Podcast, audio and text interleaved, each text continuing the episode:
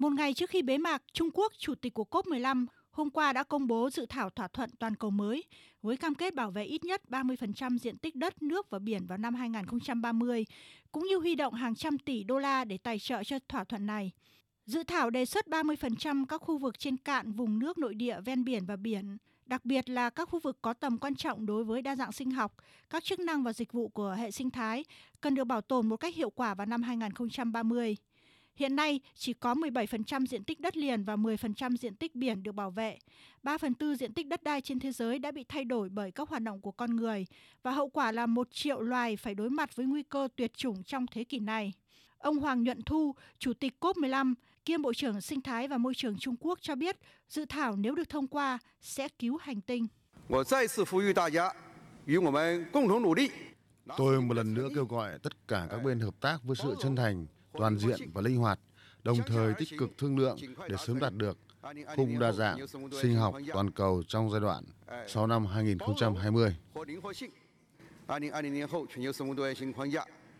Dự thảo cũng kêu gọi gia tăng nỗ lực bảo tồn các loài bị đe dọa, giảm thiểu tác động của biến đổi khí hậu và giảm ô nhiễm. Dự thảo cũng đề xuất huy động ít nhất 200 tỷ đô la mỗi năm từ các nguồn để tài trợ cho thiên nhiên, đồng thời giảm các khoản trợ cấp có hại cho thiên nhiên ít nhất 500 tỷ đô la vào năm 2030. Dự thảo cũng bao gồm 22 mục tiêu từ quản lý và sử dụng bền vững động vật hoang dã đến khôi phục môi trường sống bị phá hủy và sử dụng ít nhựa và thuốc trừ sâu hơn. Giống như hội nghị khí hậu, tài chính vẫn là một trong những vấn đề gây tranh cãi nhất. Brazil, đại diện cho các nước đang phát triển tuyên bố cần thiết lập một cơ chế tài trợ mới dành riêng cho đa dạng sinh học và các nước phát triển phải cung cấp 100 tỷ đô la tài trợ hàng năm cho các nền kinh tế mới nổi cho đến năm 2030. Tín hiệu đáng mừng là một số nhà lãnh đạo thế giới thể hiện ý chí chính trị mạnh mẽ tới hội nghị. Trong một dòng tweet, Tổng thống Pháp Emmanuel Macron kêu gọi các quốc gia chơi lớn. Ông viết, các quốc gia dễ bị tổn thương nhất thường là ngôi nhà của kho tàng đa dạng sinh học. Chúng ta cần tăng tài trợ để hỗ trợ họ. Pháp sẽ tăng gấp đôi số tiền tài trợ lên 1 tỷ euro mỗi năm.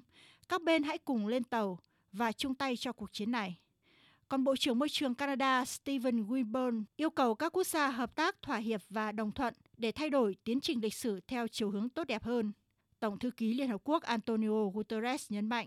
C'est à nous d'assumer la responsabilité des dommages que nous avons causés Chúng ta phải chịu trách nhiệm về những thiệt hại mà chúng ta đã gây ra và hành động để khắc phục nó. Không thể có hành tinh B, chúng ta phải sửa chữa, khắc phục thiên nhiên mà chúng ta có. Chúng ta phải trân trọng món quà kỳ diệu này. Chúng ta phải sống hài hòa với thiên nhiên. Tôi kêu gọi các bạn hãy làm điều đúng đắn. Hãy hành động vì thiên nhiên. Hãy hành động vì đa dạng sinh học. Hãy hành động vì nhân loại. Các nhà khoa học cảnh báo việc rừng và các đồng cỏ bị mất đi với tốc độ chưa từng có và các đại dương chịu áp lực ô nhiễm, con người đang đẩy trái đất vượt quá giới hạn an toàn.